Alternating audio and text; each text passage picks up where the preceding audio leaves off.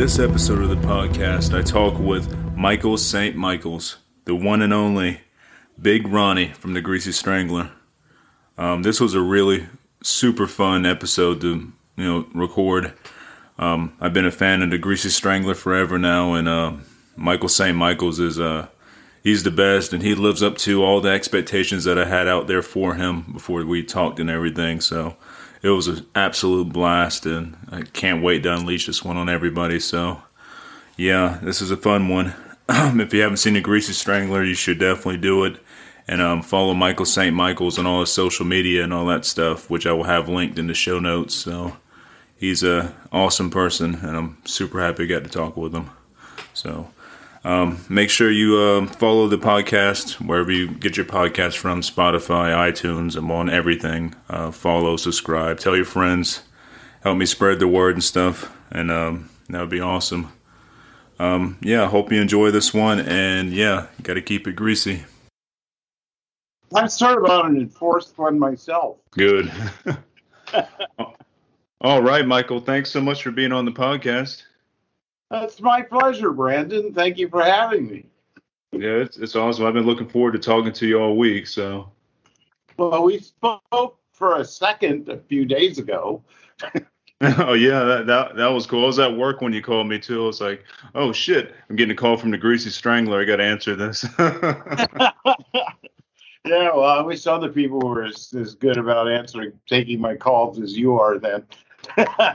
Yeah, I try to be good with that stuff, especially like getting back on text messages or stuff like that. I try to get back to people in a timely manner, you know. Mm. How's um everything going your way? Seems to be okay. I'm muddling through. Uh, I finally got the computer thing uh, worked out. And uh, haven't the place hasn't recovered from it yet, but at least my uh, computer works and this works now. And uh, but it took them a whole week to fix it. Ah, and uh, I was getting panicky. I mean, I missed a couple auditions and I missed doctor's appointments. And, and don't ever deal with Western Telecom if you can avoid them. Yeah, that's, it sounds like uh, Comcast for us. That's who we use. And, man, like every other weekend, especially if I'm about to do a podcast, oh, the internet goes down. I'm like, motherfucker, man. I know. I used to work for this cable company in Riverside that had a reputation of being the second worst cable company in America. Mm-hmm. And uh, they didn't fix anything, but they changed their name.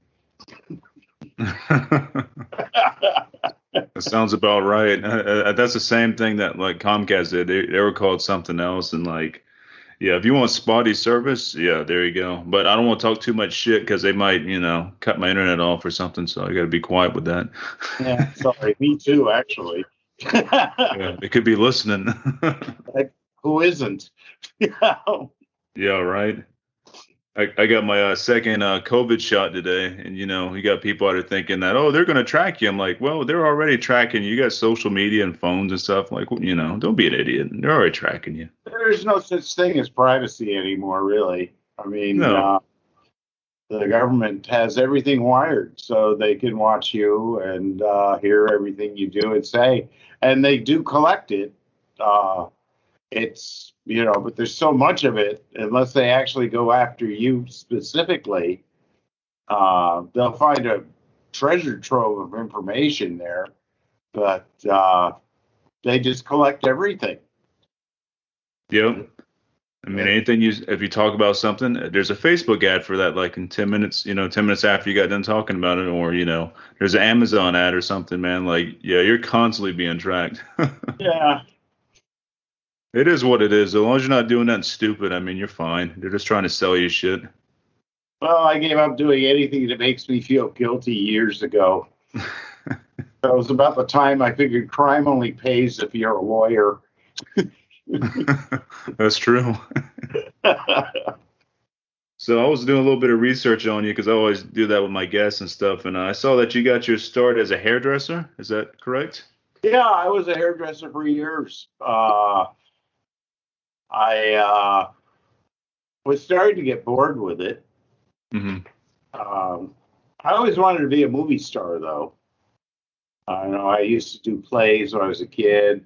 That's the only thing that got me through English when I was in school, mm-hmm. uh, were the points I made as a thespian. And uh, but I got into being a hairdresser mainly for the sex. uh, uh, I actually got really good. I was rated in the top ten percent internationally before wow. I uh, started giving it up. I still do a little bit now and then, but not much. Yeah. Did it take you to like different uh, continents and all that stuff, or like were you?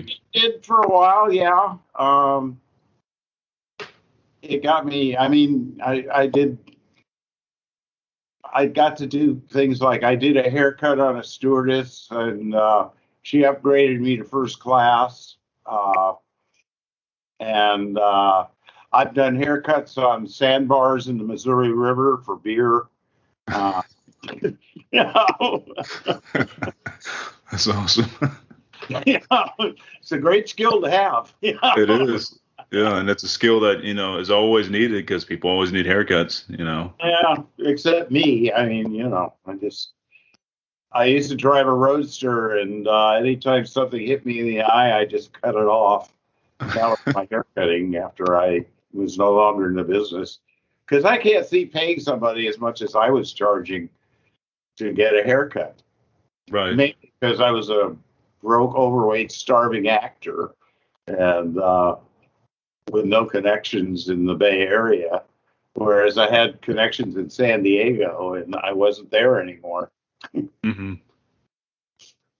Did you um, ever do any celebrity hair or anything like that? Or? Uh, not really. I mean, they were semi-celebrities. I did uh, Spiro Agnew's wife. I don't know if you remember him. Heard of him.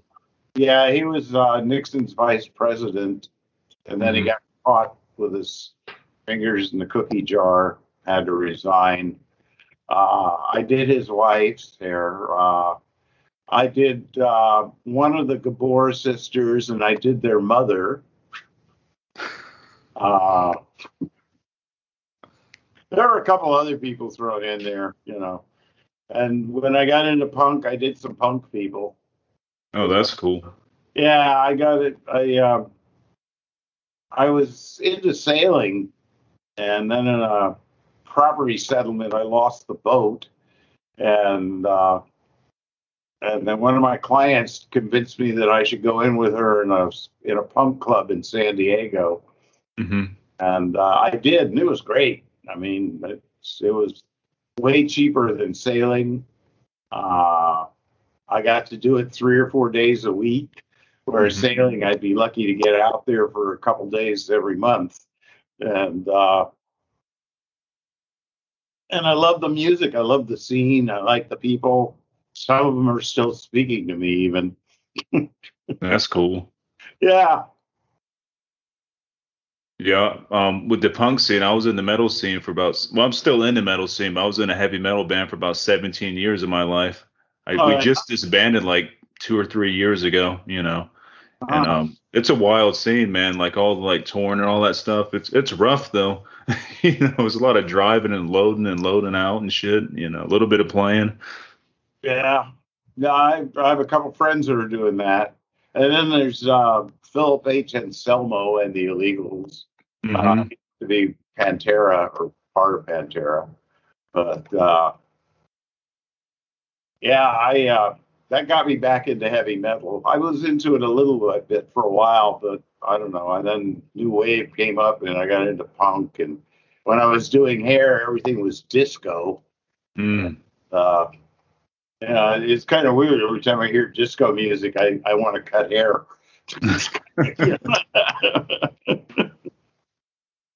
Who were some of your uh, favorite like punk bands or metal bands? I liked Fear. Uh, we did uh, the Go Go's when they were still a garage band, and uh, we had the B fifty-twos the first time they toured the country. Mm-hmm. Uh, Fear was my favorite, though, really. Uh, we had Pere Ubu. Uh, God, the Naughty Sweeties, they were hot. Mm-hmm. And uh, uh, the, the Zeros, who used to be called the fucking Mexicans. Mm-hmm. They had to give up that name. Uh, yeah. uh, D F X two, I really like them. Uh, the Pupies, I I did a a stage show with them once uh, for a hair show. Mm-hmm. Uh, they they were they were really a fun band. They uh, had an E P out called Fun Is Right, and uh, they were the only American band signed by Stiff Records as Stiff was going under. Mm-hmm. Got to number one on the college chart, but nobody could buy their records because the record company was too broke to print any. Right. So, I mean, you know, they they fell apart. Although they're all still musicians, except for the dead one. Uh, and he may be a musician too still, but, you know. Yeah, you never know.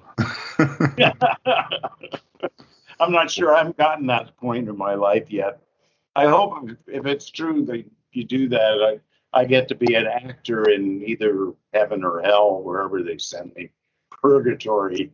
Yeah, that'd be the worst, like purgatory, man. Like you're just sitting there in a waiting line with a, you got a number and stuff. You're just waiting on your number to be calling. Like take a hundred years to get where you need to go. Like going to heaven or hell or where the hell are you going? You know. Yeah, really. I uh, yeah, and I'm a really lousy waiter. I was a decent busboy. Oh, and the busboys. We had. I got to meet them. They were they were kind of fun too. Uh Black Flag. They were either oh, Black Flag, hell yeah. They either totally sucked or they were just so right on. There was no in between with them. Um, Did you see them with Henry Rollins? Pardon?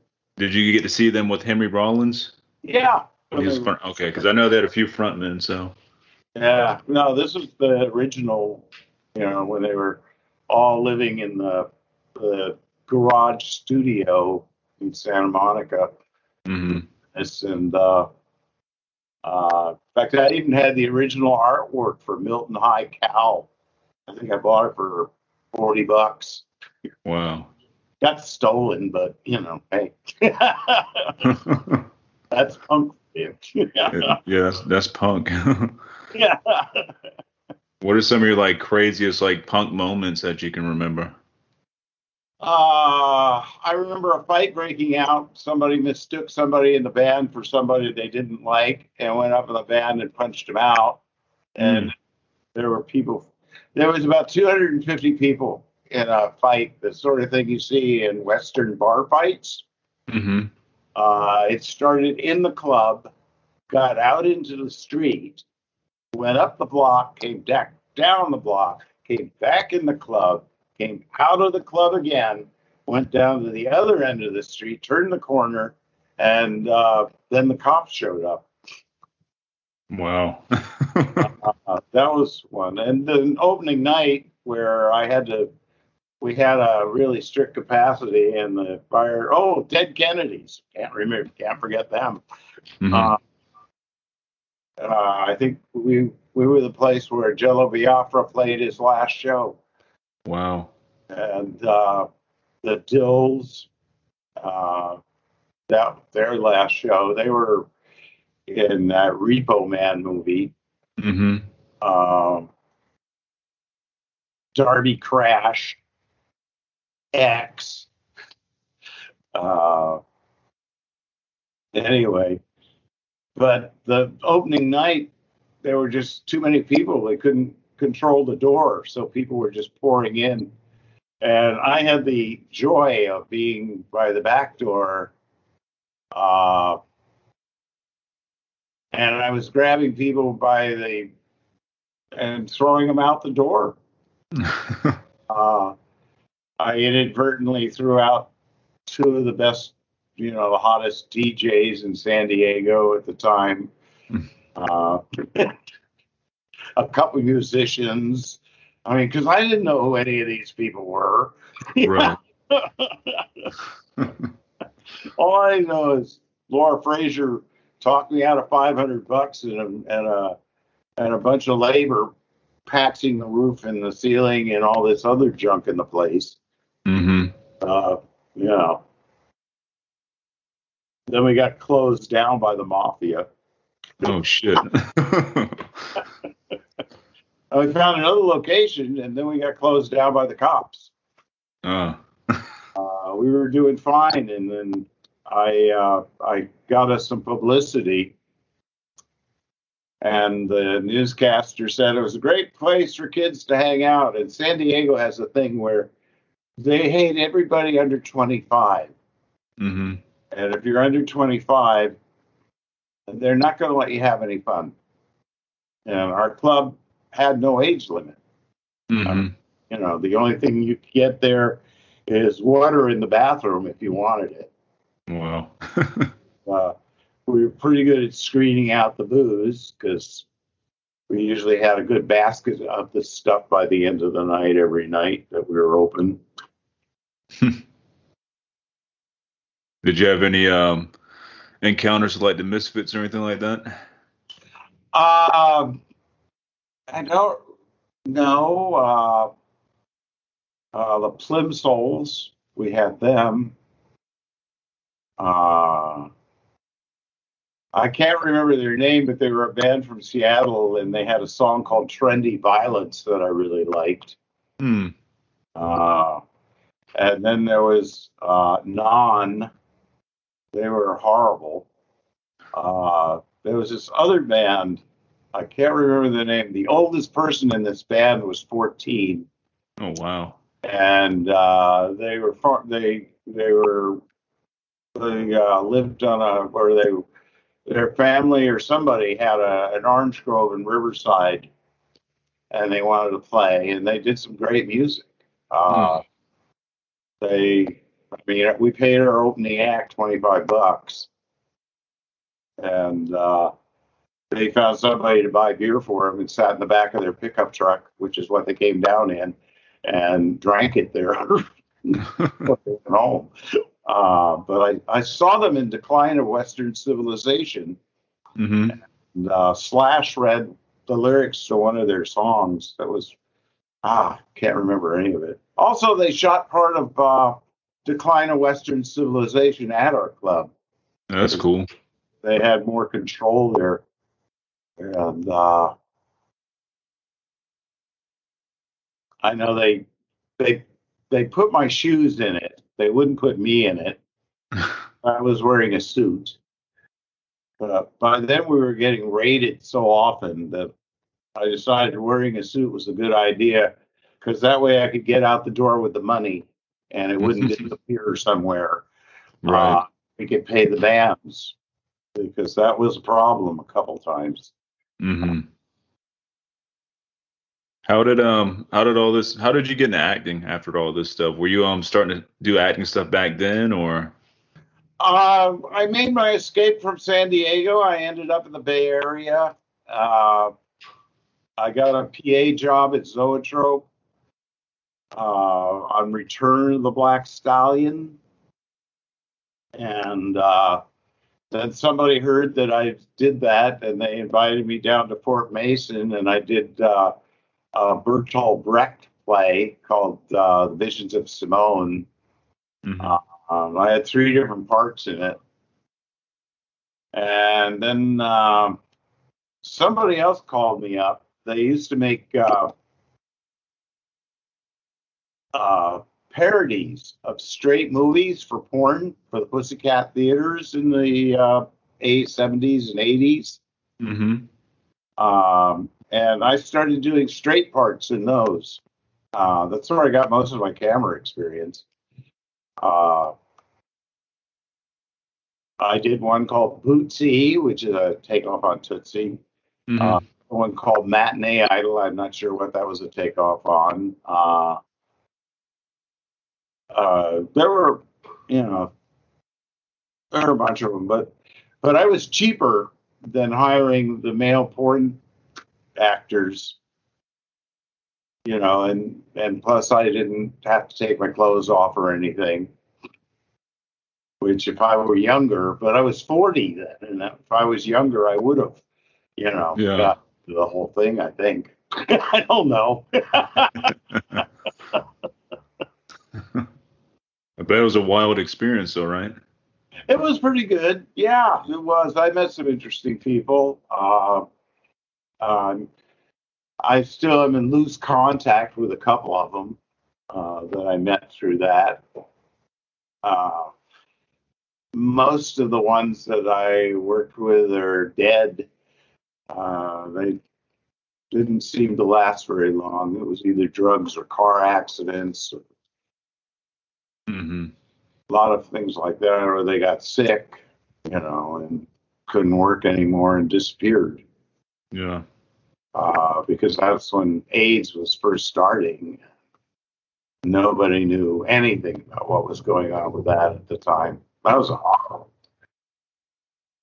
Yeah, that was horrible stuff. You know, you'd see people that just, you know, you could smell them a block away as their body was, just, you know, turning into a giant pustule mm. and oozing everywhere, and nobody knew anything. Right. Yeah, that that was a bad time in life there. I'm, you know, I'm happy they pretty much got a handle on most of that. So. Yeah, I'm glad I was older by then, because I mean, you know, I came of age after birth control, and uh, and I guess my sex life has drastically declined since the AIDS epidemic. Mm-hmm. but. But I got a few good years in there in the meantime. How did um, doing that stuff lead up to like um, being in film and all that stuff? Well, I uh, was always trying to be in film. Mm-hmm. Um, I did a, a thing called uh, Popcorn Obstacles. I cannot remember the man's name who made that.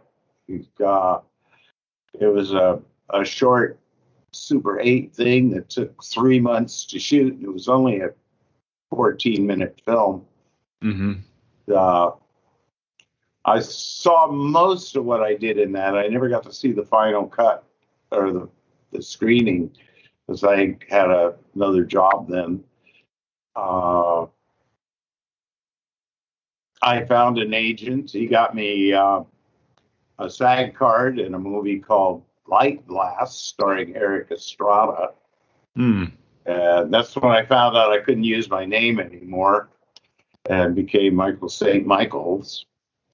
Uh, and uh, then I did uh, the video Dead. Mm-hmm. Uh, I heard about it and just charged in there. I didn't realize they'd already cast it, but whoever they cast, I blew them out of the water and got the part. That's killer. I love the video Dead, man. That's good stuff. and, uh, you know, I mean, after that, not much happened. I did a lot of extra work for years and featured extras and second unit, third unit. I did some producing and directing. Uh, I was associate producer and first A D on a game show uh, called Desafia Academico. Wow. A bilingual uh, thing for high school kids to get money for college. That was oh. kind of good fun. I mm-hmm. mean, we you know, we gave out a, a lot of money. We sent a bunch of people to college in that one. And, uh, you know, did some commercials and And uh, we did a bunch of music videos uh, for uh, Balboa Records. Mm-hmm. Uh, they're all Cumbria. And we won a couple of awards. And when the guy who owns Balboa Records found out that I didn't speak Spanish, he fired me. Mm. Uh, I, I worked on the ones that won the awards. Oh. But, you know, no counting for taste. Uh, I did uh, some sitcom pilots that never aired. Mm-hmm. Uh, and uh, I produced a sitcom pilot that never aired. Uh, mm-hmm. You know, and at that point, I just said, ah, that's it. You know, I'm going back to acting. And I I didn't really do much. I got stand-in jobs, and I was a photo double for Sean Connery for a while. Oh, that's kind of killing. Yeah, and I did a lot of second and third unit stuff for the X-Files. There's one episode where I'm every dead body in the show. Oh, shit, I didn't I, I didn't know that. That's cool. I love the X-Files. Yeah, it is. I mean, most of my career was spent being dead or getting killed. Uh, and um, and I, I'd retired, you know, and then a friend of mine, Dave Fine, was uh, getting an award for Best Actor in a, at a film festival, and he dragged me along with him. Mm-hmm. And I met uh, Jason Bernanke and his wife, and they cast me in a thing called Another, or Mark of the Witch. Mm-hmm. And uh, I did a couple other shorts since then, one called Making It. And uh, then I read for uh, An Evening with Beverly Lynn, uh, uh, Jim Hosking's film. Yeah. And a couple of years after I read, I got a call from uh, Katerina Fravik, who uh, the one the one who did the short Making It, mm-hmm. uh, that they were looking for me. Uh, and I went back, and uh, it was for the uh, Greasy Strangler. Wow. And the casting directors on that one worked really hard with me, because I always audition for shit, pretty much. Uh-huh. There's been a couple times when I overpowered it, but most of the time I I just cannot take it seriously enough, apparently. I don't know. Yeah, The Greasy Strangler is uh, where I first took notice of you, man, because I love that movie. Like, your role as Big Ronnie is fucking legendary, man. So, like... And it's got such a cult following, too, for, you know, The Greasy Strangler. Like, the fans are super diehard. You know, I'm one of those fans. And, you know, excellent. I'm really, I'm really, I, I thank uh, Jim Hoskins for making sure I was in that. Because, I mean, it's uh, it's really saved my ass. I mean, between Social Security and my pension from the Screen Actors Guild, I can live on it. You know, fifteen years ago when I retired, right. but uh, I can't anymore. Yeah, it's not working. I'd, I'd be really in trouble. Um, people still want me to work, apparently. Although last year I, I did uh, the Once in Future Smash. I worked for a couple days on that. And that was the only job I had last year, but I was booked for seventy-something days of work last mm. year that, because of C nineteen, either got canceled or pushed. Right. Uh, I might be doing something in August or September, and another one I might be doing in uh, September or October. You never know. I may right. never work again. I am going to Indianapolis to uh, a convention, uh, Days of the Dead, I think. I'm not positive. Sounds right, yeah. Yeah, in uh, on the uh, sixteenth, seventeenth, and eighteenth. And uh, I'm looking forward to that. I love meeting my fans. I, I just, you know, I've had fans walk up to me in the street. Uh, of course, that's not happening as much anymore, but it still does. Like, a couple weeks ago, somebody did that. Mm-hmm. It surprised me because it's, you know, it's, it's been what, almost five years now since that thing came out. And it's still going strong. That's the thing. Like, the cult following behind that is so strong.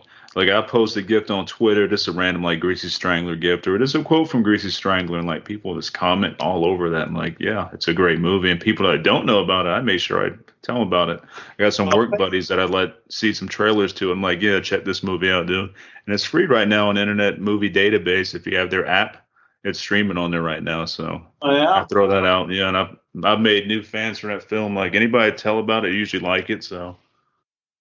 Yeah, but it got me everything I've done since then, really. I uh, There's uh, Fingers, which just came out. Yeah, I've uh, seen that.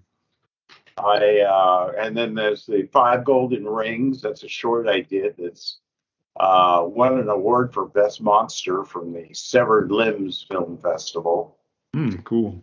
and, uh, and I'm trying to submit it into the uh, Best Actors Film Festival with my act. You know, that happens. I I I take acting classes with Sherry Carlson, and there's a YouTube thing called It's a Bad Idea uh, that I work on occasionally. Well, every Monday night.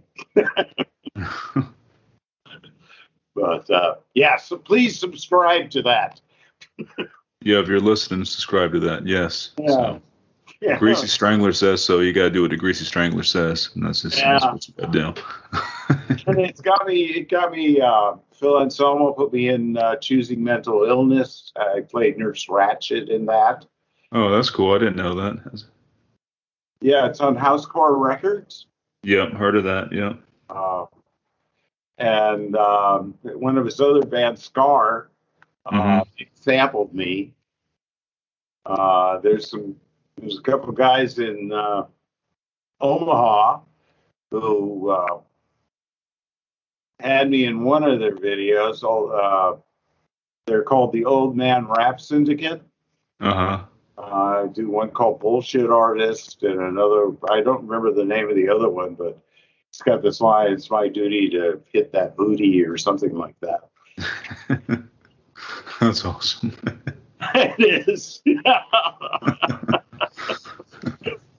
And the shit that just, you know, comes out. I did a, during the pandemic, I did a thing on Skype where uh, I think it's Witches in the Sand, which is just about ready to come out. It's a British film.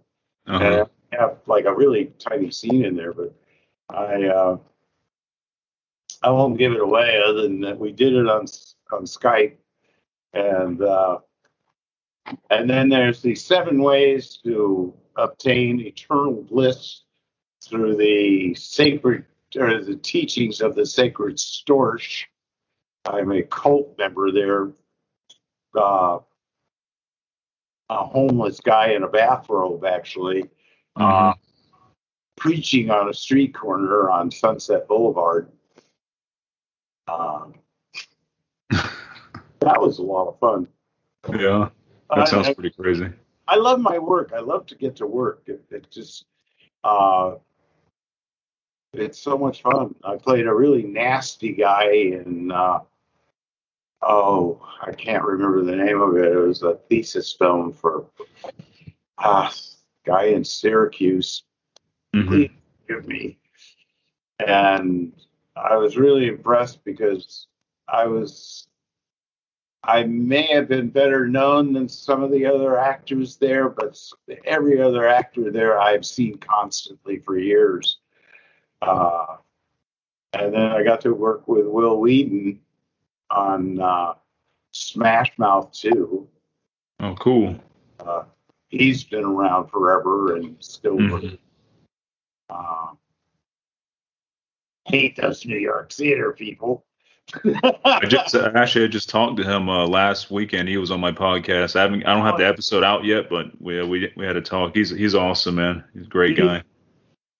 Uh, don't tell him I said that. I'm still trying to destroy his career. Now uh-huh. that I know he has one, it's going to be easier. That sounds like a good uh, plot for a movie there. Bill versus Michael. Uh, yeah. Take down their career. Gotta get that. We gotta get that in the works. Well, it should be out. I think it'll be hitting festivals next year. I hope it makes it to Sundance. I want to go back there again. Yeah, Sundance is cool. Yeah. Uh, it would be if you knew what was going on. I had no clue. You know, other than. Uh, wow, they give you goodies here that are better than any of the goodies I got anywhere else. Uh-huh. Uh, aside from maybe Chattanooga, they uh, that was that's still my favorite film festival, Chattanooga. But uh, I, uh, you know, I got uh, boots, phones, coats.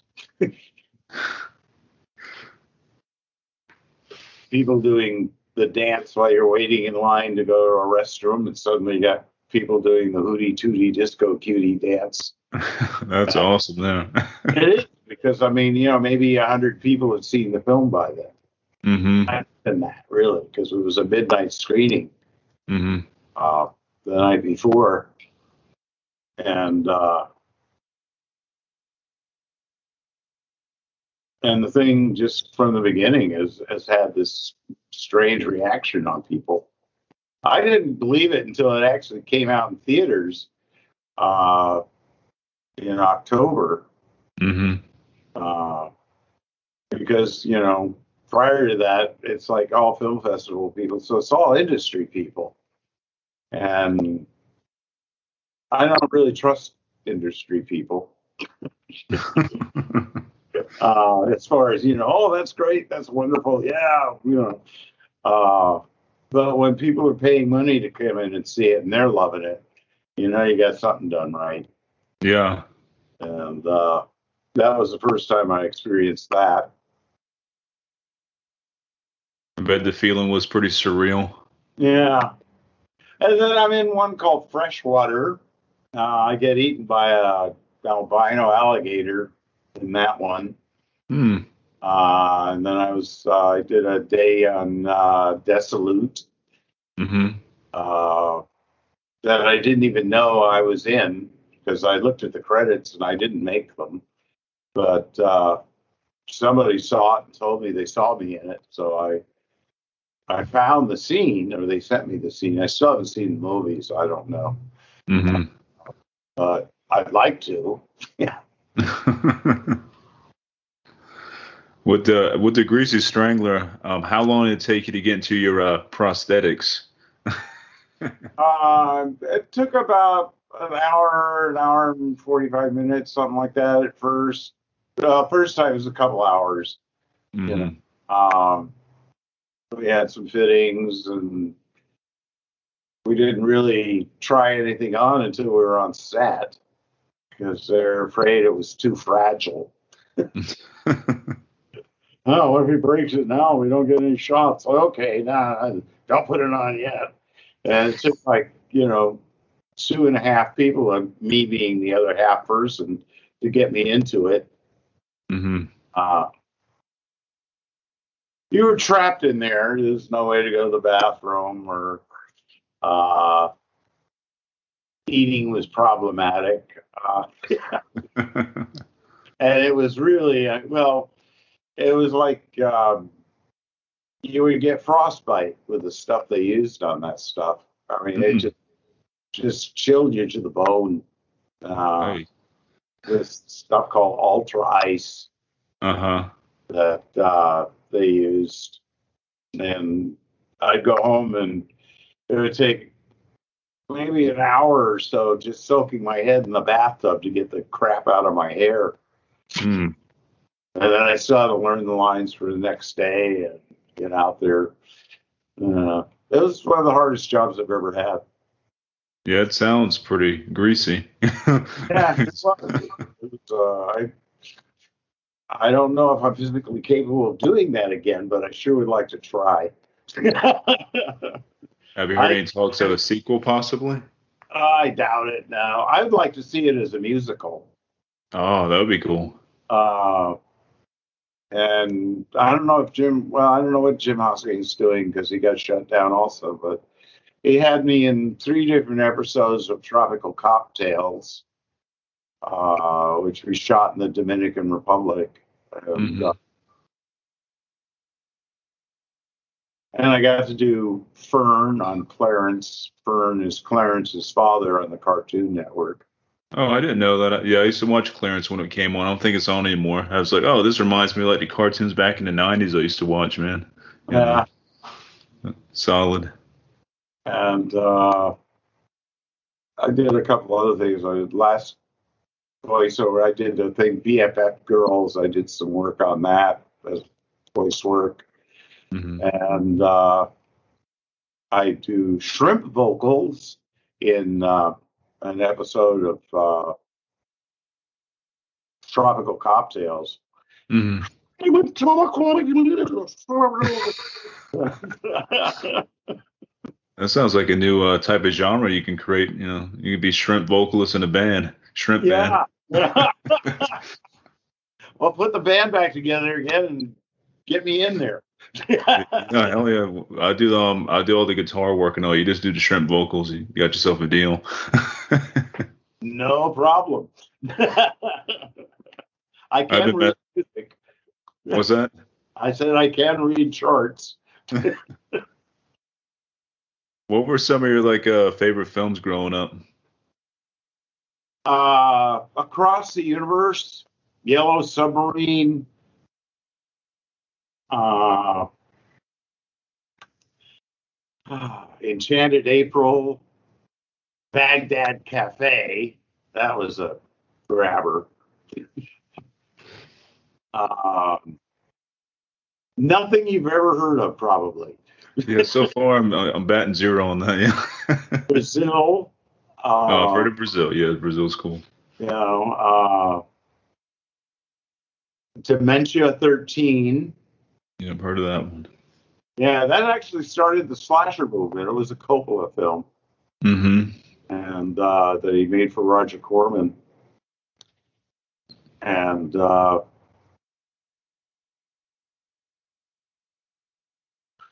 uh, I saw, let's see, Blind. I like that one.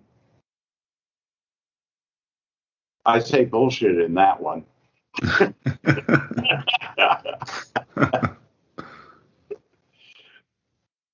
and uh,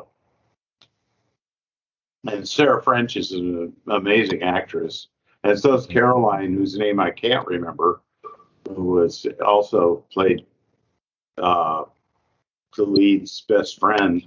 She's an amazing actress too. She was in a a strange movie called Dick Shark. Oh, Dick Shark. Yeah, I know the guy that did Dick Shark. Um, got a funny story about that. Um, a friend of mine who's in a heavy metal club that I'm in, he bought all these uh, D V Ds. His name's Ben, by the way, and he listens to his podcast, so he liked this story. But he bought a whole bunch of Dick Shark D V Ds and a bunch of other stuff from Beelzebub, and he wow. was trying to sell them in the parking lot in New York. We're at this like giant like kind of metal festival we do every year. Yeah. It was hilarious. And he ended up giving the whole damn box of like uh, Dick Shark movies away to another member of ours named Peter, who took those and was like selling those with like a giant bag of popcorn he took. It, it was fucking crazy. So you got, you got a fellow walking around selling Dick Shark movies. Beelzebub's uh, really cool, so. Yeah. No, I, I think that was a Joe Bossonaro or something like that was one of his films, maybe. I'm in a film with him and uh, Phil and Kate. Uh, that's pretty bizarre. I know uh, we were in South Carolina and they just had us come in and do some improv. Mm-hmm. And uh, so we got ended up with two scenes in a movie that he was making. He mm-hmm. makes strange movies. Uh, This is a Search for God's Bomb or something like that. Oh. Yeah, that's in my neck of the woods there. Yeah. Um, were you on? Uh, what were you about to say? I'm sorry. I mean, uh, rub- I was just rambling, but asking something. Is there anything you're watching now that's like uh, caught your eye movie-wise or T V-wise? Well, I I really got into. Uh, Star Trek universe, mm-hmm. and, and they replaced it with Clarice, which is a really good show, but I'm not. I I'm a science fiction person, right? And uh, and I uh, I just have this thing for Star Trek movies, and I can't get it because you it's on some streaming service, and I can't I can't get him to believe that I'm me, so I can't subscribe to it. Oh. Uh, I have serious technical problems with uh, anything technical. And bureaucracies. I don't work well with bureaucracies. Yeah, there's so many fucking streaming services. It's insane, man. There's like fifty of them out there now, like, you know, trying to get away from cable. But then you have like all these other subscriptions that you have, and it ends up being just as much as damn cable. It's like, you know, this doesn't make sense. And I, I do have a shit ton of streaming service because I like to watch movies, and I got to have, you know, if I want to watch this one, I'm going to subscribe to this one, you know. Yeah. I watch, uh, well, I watch a lot of P B S. I've, uh, and I'm really interested in uh, the environment and the, the lack of it. And right. That we're running out of water and air and uh, food. And this crazy heat where it's not supposed to be crazy heat, like in Portland. Yeah. That's crazy. That's just not natural. It's not crazy. It's something that has been predicted for years. I mean, I first became aware of this sort of shit in the sixties when I was a dirty hippie. And uh, that now people are speaking about it. They wouldn't. It was never mentioned before. You couldn't find anything on it stuff. And I, I credit Greta Thunberg for a lot of that. Mm-hmm. Yeah, it's, uh, we need more people like her, but we need people like her that actually can do something. Yeah, somebody with some power. Yeah, definitely. The powers that be are all old farts. They'll be dead, and I guess they don't really care about their kids or grandkids. Yeah, they'll be they'll be long gone. We need some like young voices in there, like in powerful roles. You know, that's something we're lacking. I think that would help out a bunch with all this crazy climate stuff and, you know, polluting and everything. Mm. Well, it's like Philip's house. The last flood that hit there was in was in a foot and a half of their house. Mm-hmm. Uh, and it was completely wiped out by uh, Katrina when that hit. Right. Uh, And it, you know, it, it's it's not getting better. We're losing the ice shelf in Greenland. We're losing it in Antarctica.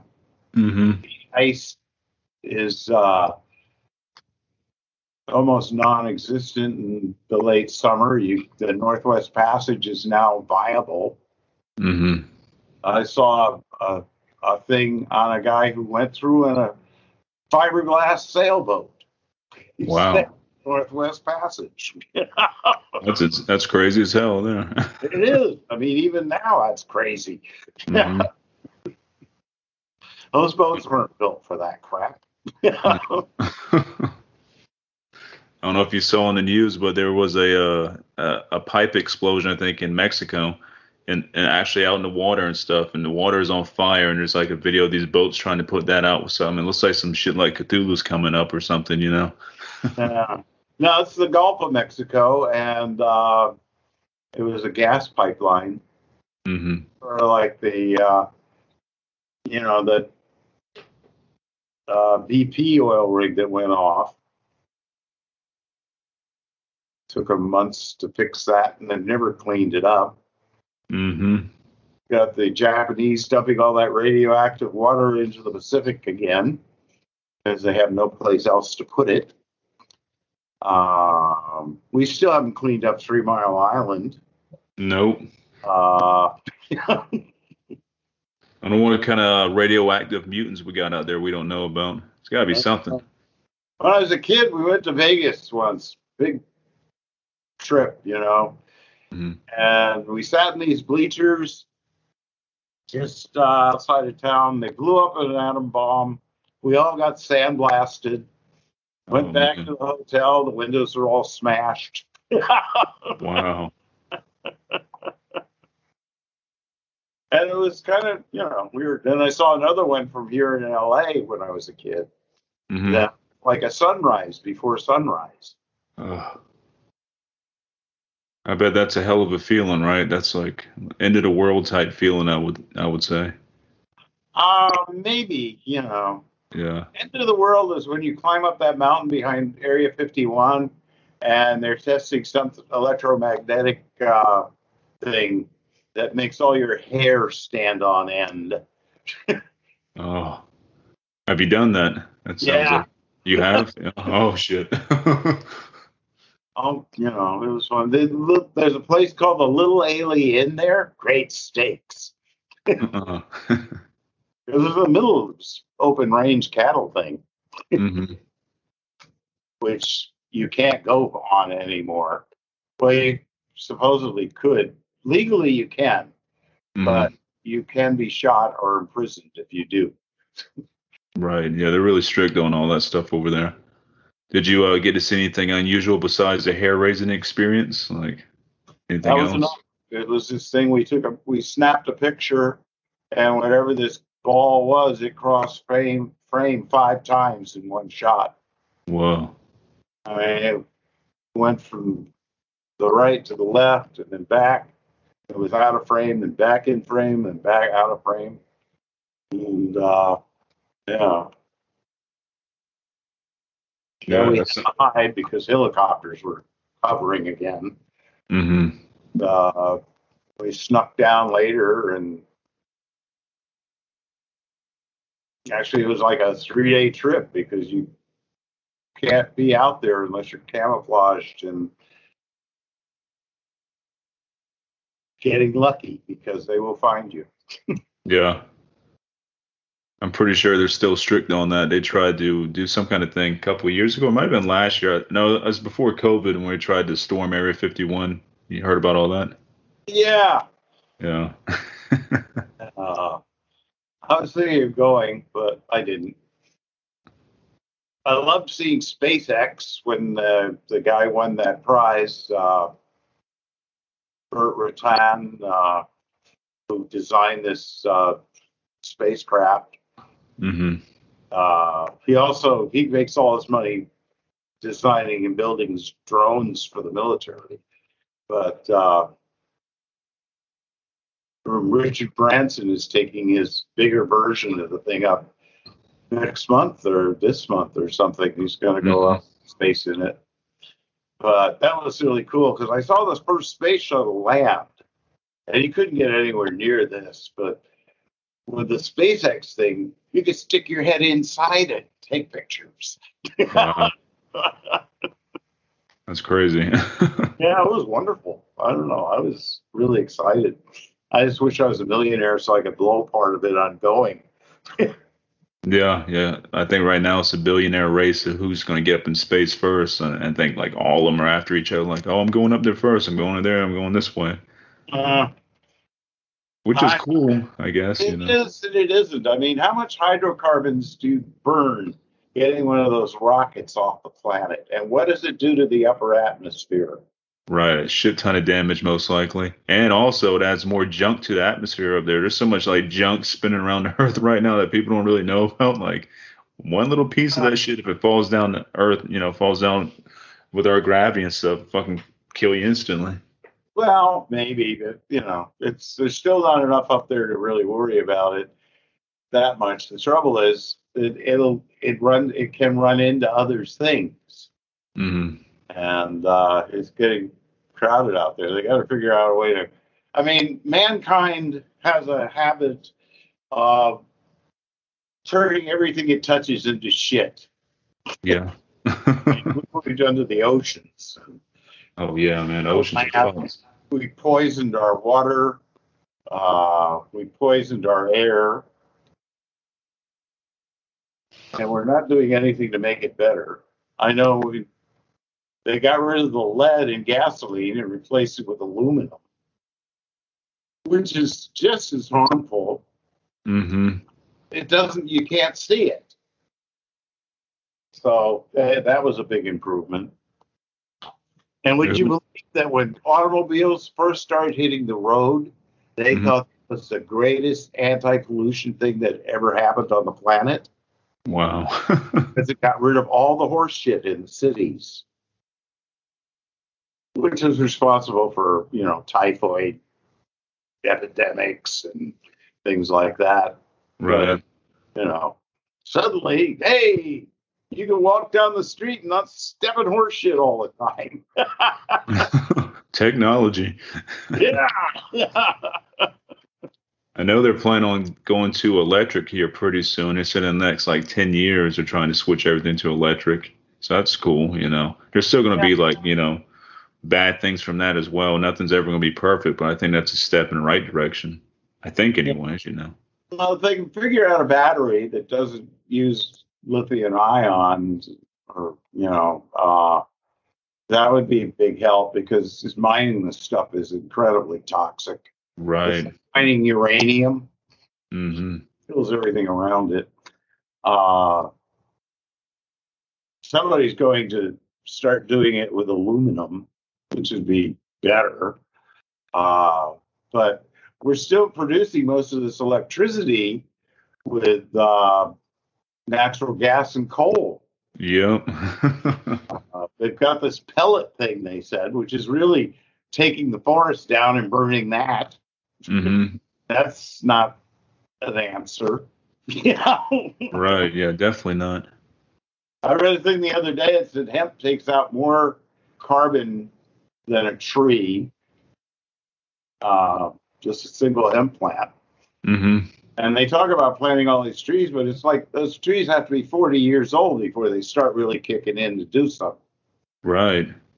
Uh, in fact, in the first few years, they actually are polluting. Yeah,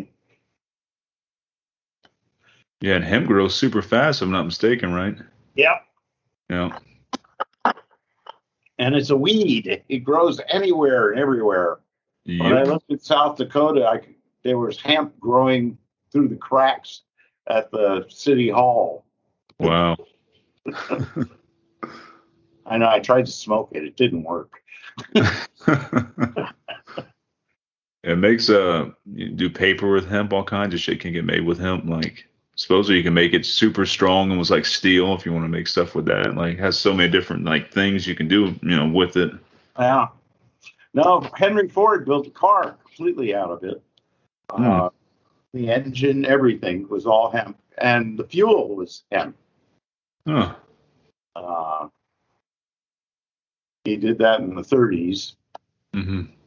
but that didn't stand a chance because, you know, hemp is close to marijuana and can't have that. Yeah, you can't have all natural, like something that comes from the earth is bad, you know. I mean, at least they're loosening up on certain states, but I think everything should, all should be like, you know, not illegal. It's stupid. Yeah. Maybe the uh, aliens would take care of all that, right? From the stories I've heard, excuse me, I have to sneeze. Mm, ah, it goes away. It's going to be like, if they do show up, it's going to be like uh, we're the uh, Aztecs and the Mayans, and they're the Span- Spaniards. Mm-hmm. And, uh, that was not a good outcome. No. Excuse me. Yeah. It's dusty here because I live in L A Oh, it's dusty here too in South Carolina, and also me and my wife have cats, and they don't help any. Oh. And we both have super long hair, plus the cat, so like constant vacuuming. If you don't, like, yeah, you're gonna be sneezing your ass off. Yeah, I got one of those little floor backs. It it scoops up all the hair, and it's all mine. I'm shedding. You have one of those like industrial ones for people with long hair?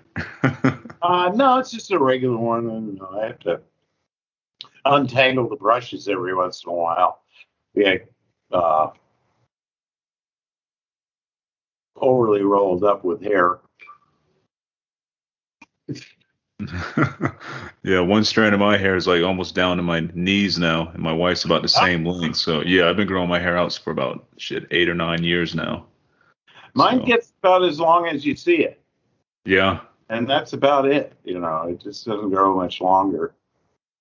Uh, I keeps on growing, man. Like, I guess that's a good thing. I just turned thirty-six too, so I want to keep my hair for, you know, forever. Really, I don't want to lose it, but so I'm going strong. So, uh, well, I'm losing mine. I don't know, but I'm seventy-seven. I'm surprised.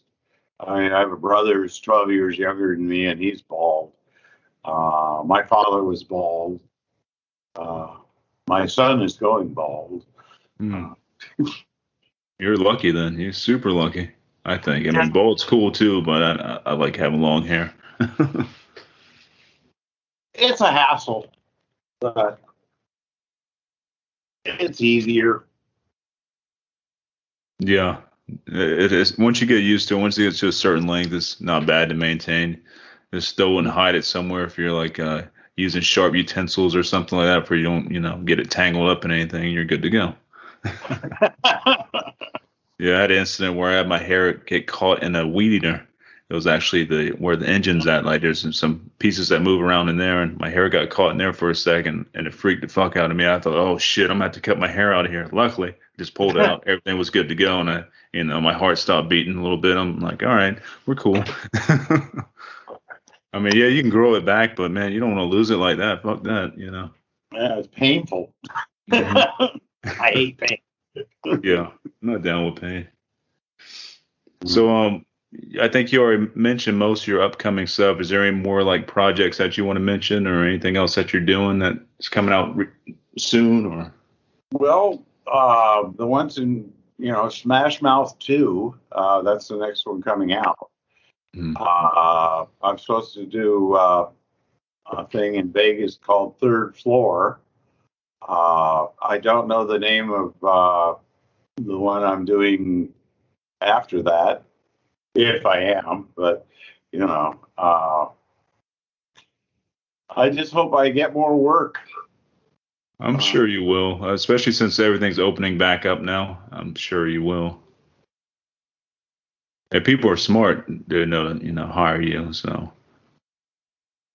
And I'll keep on spreading the good word about you, you know, through all my social media outlets. And this podcast getting a little bit of steam behind it. So, you know, hopefully get some good listeners on here, you know, once I start spreading that around and takes a little bit of notice, you know, you never know who's listening, you know. Yeah, that's true. Mm-hmm. You never know who likes it. I know Phil was uh, amazing. I mean, he came up to me, grabbed me, swung me around, said, dude, you're the best actor in the world. And I'm thinking, who the fuck are you? And would you put me down, please? And, uh, uh, yeah, Phil's a big horror guy. Horror metal, that's his thing. Like, I've known yeah. that forever. Yeah, I used to listen to Pantera back in the day. And uh-huh. um, I knew Phil was in them um, horror movies and stuff just because, you know, certain lyrics and all that stuff. And yeah, he's big time into that. You know, he does his horror fest where he was doing it, like you're saying, with the housecore stuff. Yeah. Yeah, I really, uh, that was one of the high points. I, I really enjoy him and Kate, and uh, they're wonderful people to know. That's cool. Yeah, he's been in the business a long time, man. He's been doing music forever, so. Yeah. I used to do music. When I was in the Army, I played in a band. We made beer money in Germany. What'd you play? Uh, I I was a singer. Singer. Yeah, I sang, uh, if you want to call it that. When I was in the band, I played guitar and did vocals, but there wasn't no singing there. It was all screaming and shit. So yeah. I don't think I did that. You did that too? Well, yeah. I mean, I I took lessons, but I have three and a half octaves, and when I was younger, I had enough power to be able to be loud enough to out scream a Marshall amp. Nice. Yeah, I, I'm pretty good with keeping up with amps and stuff with vocals. I can get pretty loud on my high end screams, like I do like these, you know, if you're, uh, it's like some black metal high end like screeching, like I don't know, sounds like a fucking I don't know, crazy witch maybe, I don't know, demon. But yeah, those are my like kind of my trademark vocals whenever I was doing the band. So it'd just be like the high stuff. I like doing the highs, like, you know, sound, sound as demonic as you can. That was my whole thing. Like, try to sound as unhuman as possible. Very good. I'll send you a link over if you want to check some of my stuff out. So, so up I on do. Bandcamp and YouTube and shit. Hell yeah. I'll send you a message over and stuff.